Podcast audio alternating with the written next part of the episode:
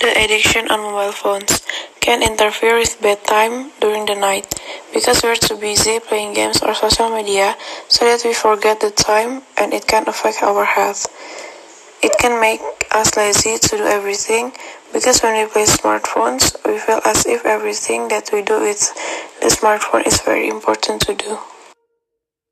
Some teenagers usually becoming so lazy to do stuff because they are too distracted to their games or social medias.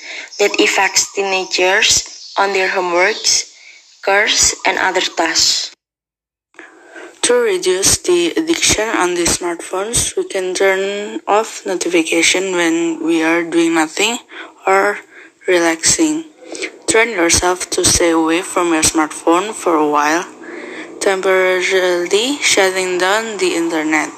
Shutting down the internet will make anyone even more focused on getting the job done, so that the task completion process becomes faster and one can get good results. After that, re-enable the internet to check whatever you want.